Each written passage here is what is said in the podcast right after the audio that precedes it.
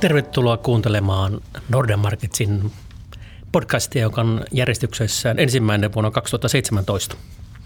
Tänään puhumme Trumpista, Trumpin ajasta, joka alkoi viime perjantaina. Mietitään aluksi vähän markkinareaktioita.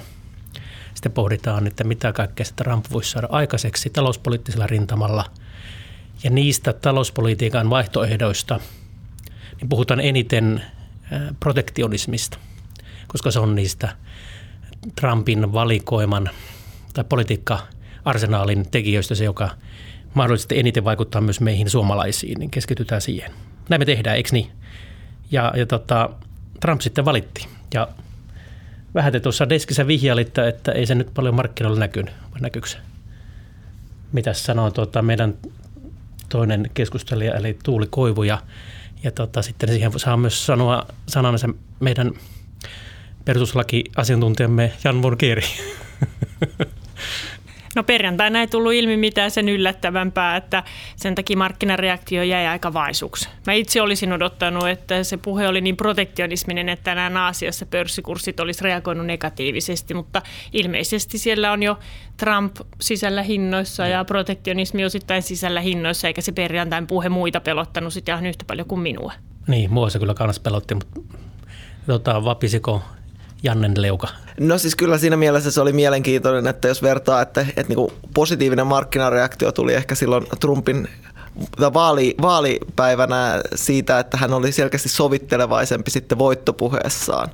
Mutta nyt sitten jos vertaa taas sitä viime perjantai-puhetta, niin se oli taas tätä paluuta tähän kampanjaan, että siellä oli niin sovittelevaisuus kaukana.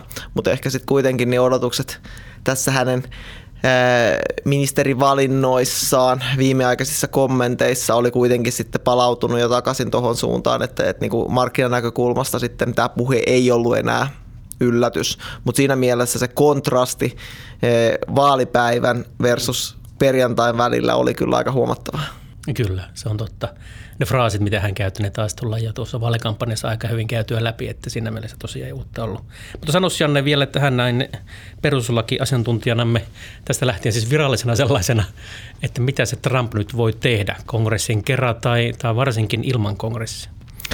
Joo, no tähän ei, ei ole mitään semmoista selkeää helppoa vastausta, että presidentillähän on oikeus antaa tämmöisiä presidentin määräyksiä. Nämä voidaan toki sitten kyseenalaistaa kongressissa tai korkeimmassa oikeudessa riippuen määräyksestä. Et niin kuin voi ajatella itse asiassa näin, että lyhyellä tähtäimellä hän voi tehdä aika moniakin asioita. Esimerkkinä voisi vois valita tai, tai kertoa esimerkiksi kauppapolitiikkaan tai maahanmuuttoon liittyviä asioita. Hän voisi tehdä tällä presidentin määräyksellä, jotka sitten voidaan haastaa joko kongressissa tai korkeimmassa oikeudessa, jossa sitten katsotaan, että, että niin kuin onko niillä pidemmällä aikavälillä tulevaisuutta. Samoin ulkopolitiikassahan hän voi, voi tehdä paljon hallaa tai hyvää, onhan, onhan sekin vaihtoehto siellä, mutta todennäköisemmin hallaa ää, omilla kommenteillaan aika niin kuin nopeasti. Ää, ja sitten niin kuin ne pidemmän aikavälin, että jos hän haluaa jonkunlaista kauppapolitiikkaa, niin kongressin pitää se kauppasopimus myöhemmin hyväksyä, mutta presidentillä on oikeus neuvotella sellaisesta. Sitten vielä kongressin, se mihin tarvitaan kongressin tuki, niin siinäkin on ehkä olennaista tehdä raja kahden välillä, koska niin kun republikaaneilla on yksinkertainen enemmistö senaatissa, joka tässä tilanteessa asettanee sen, sen niin kuin kynnyksen siihen, että mitä voidaan saada. Eli senaatti, parlamentin, USA-kongressin ylähuone. Siellä monet lait tarvii määräenemmistön, eli satapaikkaisessa senaatissa 60 ääntä. Ja tämä 60 ääntä voidaan saavuttaa ainoastaan demokraattien tuella mutta sitten on lakeja, kuten budjettiin liittyvät lait, jotka voidaan saavuttaa sillä yksinkertaisella enemmistöllä, joten niin nämä on kaikista helpoin sinänsä nähdä, että Trump voi saada läpi sellaiset, missä hän on republikaanipuolueensa kanssa samoilla linjoilla. Sitten taas esimerkiksi tämä terveydenhuoltouudistus on sellainen, mihin tarvittaisiin ainakin uuden lain säätämiseen tarvittaisiin demokraattien tue, tuki, se tulee olemaan vaikeampaa. Yksinkertaisella enemmistöllä, kun saadaan budjetti läpi, niin esimerkiksi veronalennukset voidaan saada sellaisella läpi. Siihen ei tarvita demokraattien tukea, minkä takia on, on ihan todennäköistä, että siitä ainakin Trump pääsee sopuun. Mutta jos ajatellaan tämmöinen kanssa. konkreettinen juttu, että nyt meitä eniten tällä hetkellä suomalaisia ehkä kiinnostaa se, että, että mitä tapahtuu protektionismissa, mitä tapahtuu esimerkiksi siinä, että, että republikaanit ovat ehdottaneet tällaista järjestelmää, että, että verotuksessa suosittaisiin vientiä ja, ja tota, haitattaisiin tuontia. Ja jos Trump lähtee tällaiselle linjalle e, kysymättä kongressista, että se haluaa tehdä jotain tosi nopeasti, niin mitä se voisi tehdä? No eihän verouudistuksia voi tehdä ilman kongressia, eihän verolakeja voi muuttaa ilman kongressia, mutta hän voi antaa määräyksen siitä, että laitetaan tuontitulleja tietyille tuoteryhmille. Se, että selviääkö nämä tuontitullit pidemmällä aikavälillä, sitten se palautuu jossain vaiheessa kongressille, mutta lyhyellä aikavälillä hän voi kyllä laittaa tuontitulleja. Et, ja sitä kautta niin kun voi olla, että meillä on, on täys kauppasota pystyssä huonoimmassa tapauksessa ennen kuin kongressi on sanonut sanakaan. Niin voi hyvinkin olla, että muut maat reagoi nopeammin kuin kongressi näihin tulleihin. Aivan. No mitäs muuta on tuota Trumpin agendalla? Mitä sä Tuuli sanoisit, että jos, jos tämä nämä tullikuviot on, on tota, minulla pääsen välimmäisenä kielen päällä, niin mitä muuta Trumpilta voisi odottaa, jotka niin myllertäisi maailmaa? No kauppapolitiikan osalta niin viime vuosina on asetettu paljon esteitä kaupalle ja ne ei yleensä ollut tulleja, vaan ne on ollut teknisiä standardeja, valtion tukia, erilaisia niin kuin haittoja sille, miten tuonti pärjää kotimaisen tuotannon kanssa. Eli kyllä Trumpilla on melkoinen keinovalikoima siihen, millä kaikin eri tavoin tuontimaita tai tuontia voidaan kiusata. Mutta sitten hän myös äh, näyttää siltä, että suunnittelee jotain kivaa ainakin markkinoiden mielestä, että kurssit on ollut nousussa, eli tämä protektionismi ei ole markkinoilla päällimmäisenä mielessä. No ja ihmeä kumma ei ole, että kyllähän nämä veronkevennykset on ehkä otettu sitten kuitenkin Amerikan talouden kannalta hyvin myönteisinä. Samoin tämä investointipaketti ajatellaan, että, että sieltä saadaan lisää talouskasvua Yhdysvaltoihin ja se protektionismi on jäänyt sitten vähän jalkoihin. Voihan olla, että Yhdysvalloissa sitten ja markkinoilla ajatellaan myös sitä, että Trump pelkää esimerkiksi Kiinaa eikä lähde Kiinan kanssa äm, pallottelemaan tai, tai osu Kiinaa liian arkaan kohtaan. Et nythän Trump ei ole päästänyt Kiinaa ollenkaan helpolla viime viikkoina ulkopolitiikassa sohastaan Taivaniin, sohastaan Etelä-Kiinan merille. Ne on Kiinalle tosi arkoja paikkoja ja, ja hyvin suuri kysymys on, että jos Yhdysvallat lähestyy esimerkiksi Etelä-Kiinan merellä saaria, että seuraako siitä mitään? Onko se Kiinan uhkailu vaan puhetta ja lähteekö Trump testaamaan tätä, niin geopolitiikassa eletään kyllä isoja uhan aikoja. Mm, kyllä. Ja, ja nyt jos ajatellaan, että Trump pystyy helpommin tulleja pystyttämään kuin verotusta muuttamaan, niin silloin hänet tullikin voi olla helpommin tällaisia että pistettäisiä ja, ja kohtele eri maita eri tavalla, jolloin taas tämmöinen sel- suoranainen selkkaus Kiinan kanssa monella rintamalla niin, niin politiikassa kuin talouden aseinkin, niin on tuota, mahdollinen? On se ihan mahdollinen, että täytyy toivoa, että se ei toteudu, mutta ilman muuta kysymyksiä herättää se, että jos Trump ei nyt ehkä kiellä, mutta suhtautuu hyvin varauksellisesti tähän republikaanin muuten ehdottamaan verouudistukseen, joka kohteli sitten kaikkea tuontia vähän huonommin kuin tähän asti ja haluaa nimenomaan asettaa näitä kahdenvälisiä tulleja. Niin kyllähän se herättää sen kysymyksen, että onko siellä haarukas nimenomaan Kiina tai Meksiko tai muita maita, joita hän on niin kuin erityisesti maininnut näissä kampanjapuheissaan. Mutta mitä järkeä tällaisessa protektionismissa on, varsinkin jos mennään sitä vähän pidempää kautta ja muutetaan verotusta, että eikö se tahdo sitten vahvempi dollari syödä nämä tällaiset viennin ja, ja tuonnin ää, tavallaan politiikkamuutokset ja niiden hyödyt? No näin ainakin teoriassa, että käytäntö näyttää sitten miten tapahtuisi, että, että ehkä itse ajattelisin ainakin, että, että ei se dollari sopeutus täysimääräisesti kompensoidakseen näytä, tai, tai jos, jos sopeutuisi, niin ainakin ne viiveet olisi kohtalaisen suuret siinä.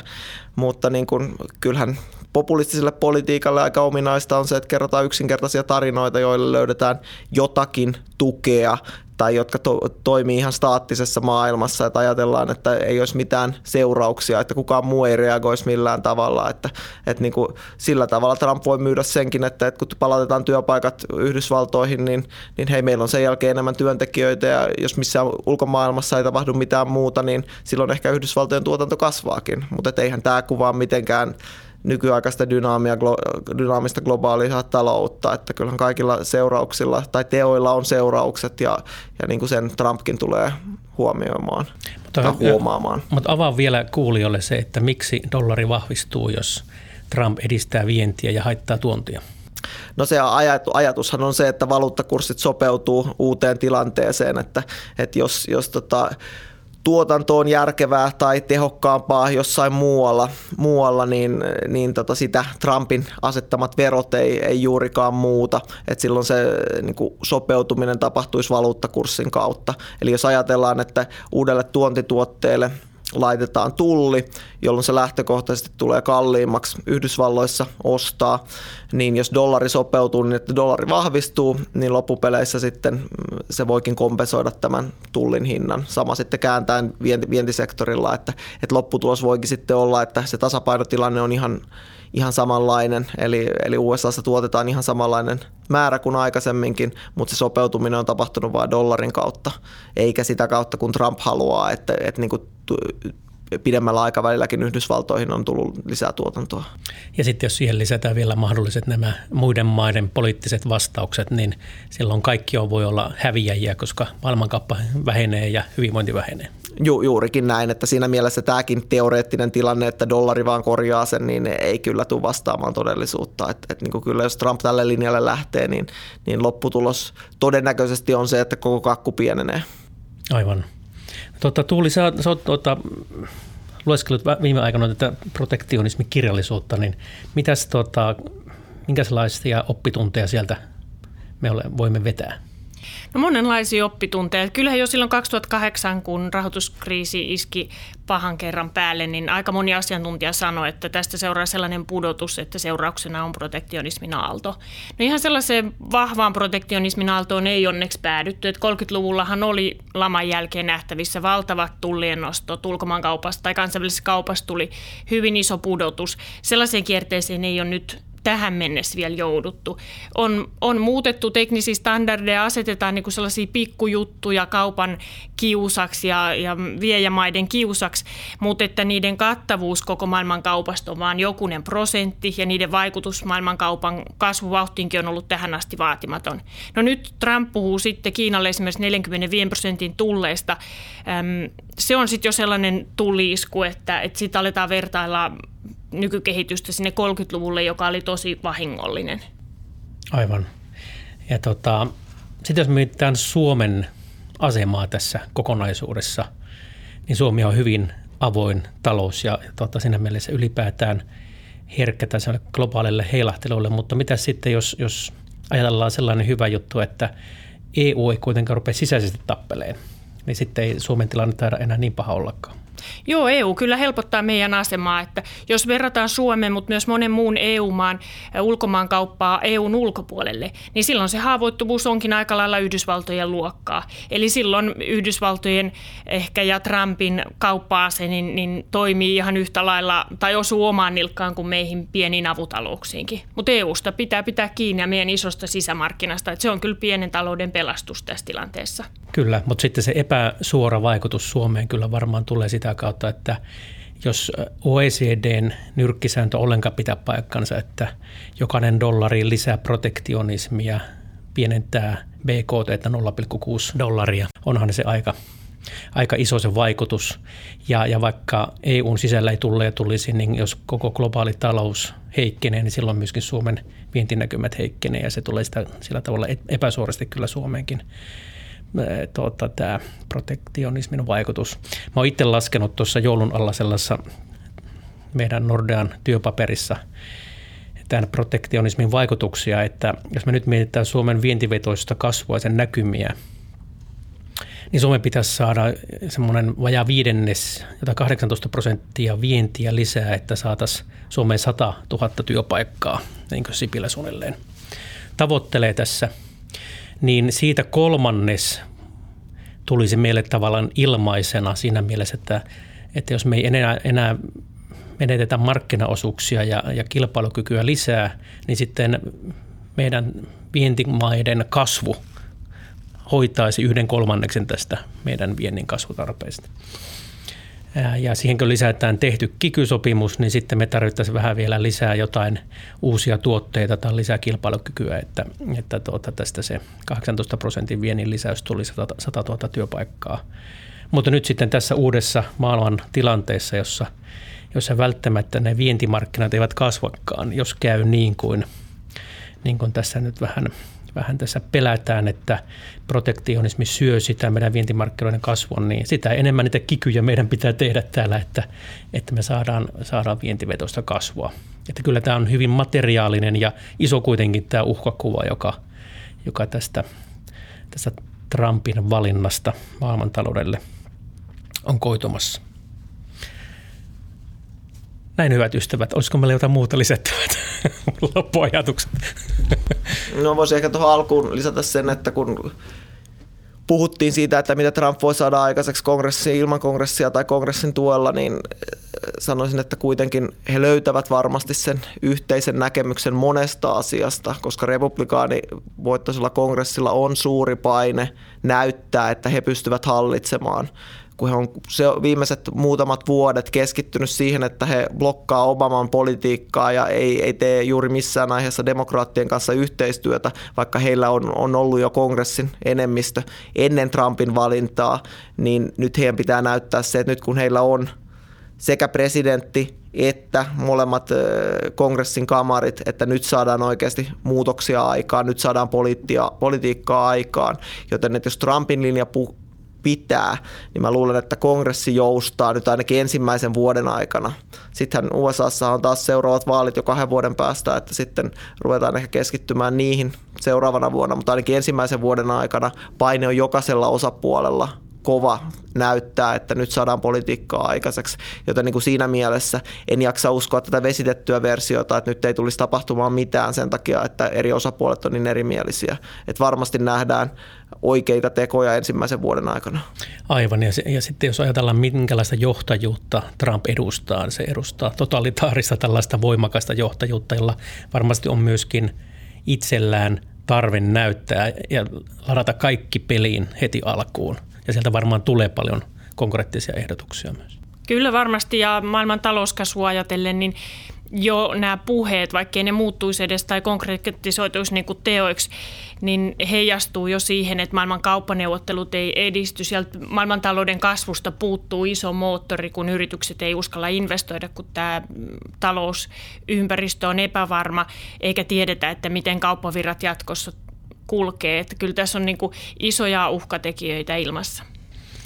Ja mitä sä luulet, mitä nythän Trump on jo ensimmäiset tota, päätöksensä tehnyt, niin, niin tota, mitä tuuli veikkaat, mitä Trump, mikä on Trumpin seuraava veto kauppapolitiikan rintamalla tai talouspolitiikan rintamalla? Jaa, vaihtoehtoja on monta, mutta tänä aamuna meillä oli tuossa deskissä pieni veikkaus ja mä sanoin, että kyllä mä luulen, että ensin aletaan sorkkia vähän sitä maahanmuuttopolitiikkaa. Se oli mun veikkaus. Kauppapolitiikan osalta niin toivon vaan kovasti, että pitääkö nyt näppinsä erossa Kiinasta vähän aikaa, että tässä nyt tilanne vähän rauhoittuu ja, ja osapuolet oppii ensin tuntemaan toisensa ennen kuin soastaa tuntematon muurahaispesää. Joo, ja kyllähän hän tota, puhu paljon, että heti ensimmäisenä päivänä hän vetäytyy, vetäytyy näistä tota, Atlantin yli ja, ja tota, Tyynen valtameren yli menevistä kauppaneuvotteluista, mutta että varsinkin se EUn kanssa tehtävä sopimushan oli vaikeuksissa jo ennen Trumpia ja, ja niin kuin, tosiaan sekään ei varmaan tule, tulisi nyt yllätyksenä, että jos hän vetäytyy tästä Tyynenmeren kauppasopimuksesta, että, että siinä mielessä ne pahat tai, tai tämmöiset maailmankaupan kannalta – yllättävät tai, tai, tai niin kuin uudet tekijät olisi nimenomaan Kiinan kanssa kaupan vaikeuttaminen selkeästi. Ja eh, hän varmasti lähtee myös neuvottelemaan tätä naftaa Pohjois-Amerikan kauppasopimusta uudelleen. Samoin Meksikon, Kanadan välejä siihen, siihen liittyen, mutta mä, mäkin veikkaan kyllä ensin, että, että niin tämä, tämä maahanmuutto on varmaan hyvä, että siellä, siellä tehdään jotain aika nopeasti. Toinen, mitä mä luulen, että hän lähtee, lähtee on, on, on tämä niin veronalennukset alennuskeskustelu, että se on varmaan hänen agendalla korkeammalla kuin kauppapolitiikka. Et, et niin kuin sillä tavalla voisi kuvitella, että niin kuin tämä markkinoiden huuma Trumpia kohtaan voi hyvin vielä jatkua tässä niin kuin lyhyellä aikavälillä. Että niin on ihan tämmöinen ainakin omassa päässä uskottava skenaario, että, että niin kuin sieltä tulee sitä finanssipoliittista elvytystä tai siitä saadaan varmuutta nopeammin, kun sitten tulee näitä uusia varjoja maailmankaupan ylle. Aivan. Ja tota, mutta sellaisesta vielä voitaisiin puhua näistä, näistä Trumpin aikeista, että jos, jos tota, nämä protektionistiset toimet on omiaan vahvistamaan dollaria, niin kuitenkin Trumpilta on tullut jo erilaisia lausuntoja, että nyt se dollari on liian vahva. Mitä te luulette, että mitä Trump tekee tällä sektorilla? Puhuuko se dollarin heikommaksi vai, vai tuota, jättääkö se sen markkinoiden armoille? No hänellähän, USAllahan on ollut perinteisesti tämä vahvan dollarin politiikka, jota lähdettiin heti spekkaamaan, että, että, tota, että Trump muuttaa sitä. Mutta niin kuin merkittävämpi kuin se, että onko USAlla paperilla vahvan dollarin politiikka niin vai ei, niin olisi se, että jos Trump lähtee sorkkimaan keskuspankkipolitiikkaa, että hänellähän on mahdollisuus tai, tai käytännössä velvollisuuskin nimetä Fediin uusia jäseniä. Et siellähän on, on tota pari paikkaa vapaana tällä hetkellä. Jos Trump nimittäisi sinne selkeästi tämmöisen pehmeän rahapolitiikan kannattajan sillä niin kuin idealla, että, että, että niin kuin Fed menee inflaatiota sallivampaan suuntaan, niin se olisi ilman muuta myrkkyä dollarille. Trumphan on vihjannut, että hän ei tule nimittämään Jelleniä uudestaan Fedin pääjohtajaksi. Mutta täysin päinvastaisesta syystä, koska... Ky- kyllä, hän on puhunut, on puhunut kyllä ihan niin kuin ristiriitaisia niin kuin siitä, mutta että, että mun on, olisi helpompi nähdä se, että, että hänellä on tavoite saada kasvu korkealle. Ja sekä vahvempi dollari että Fedin koronnostot olisi tätä tavoitetta vastaan, joten niin kuin, jos hän näkee jommankumman näistä vahvemman dollarin tai korkojen nousun uhkana omille tavoitteilleen, niin hänellä on kyllä keinoja lähteä kyseenalaistamaan keskuspankin itsenäisyyttä. Ja jos nyt mietitään viime vuosia, että, että kuinka olennaisessa asiassa keskuspankit on ollut markkinoiden luottamuksen kannalta, niin tämä on sellainen skenaario, joka on niin kuin todellinen, että silloin nähtäisiin varmasti kovin rumaa jälkeä että, että tästä voisi vois käydä ihan, ihan oman podcast-keskustelunsakin, mutta, mm. mutta se, on, se, on, se on iso tällainen uhka. Jos Trump siihen lähtee, niin silloin voidaan nähdä kyllä niin kuin aika isoja seurauksia. No niin, hyvät kuulijat. Tuota, vuoden ensimmäinen podcast alkaa olla paketissa. Sen voisi sillä tavalla summerata, että vaikka markkinat ovat kovasti olleet ennemminkin niin innoissaan Trumpin valinnasta – kuin pettyneitä, niin tämä meidän keskustelu enemmänkin kyllä näytti keskittyvän näihin uhkakuviin ja, ja päätymme sitten sen jopa sellaiseen uhkakuvaan keskuspankin itsenäisyydestä, että meidän täytyy tähän aiheeseen palata meidän tulevissa podcasteissamme. Ei muuta kuin tuota, työn iloa. Palataan asiaan.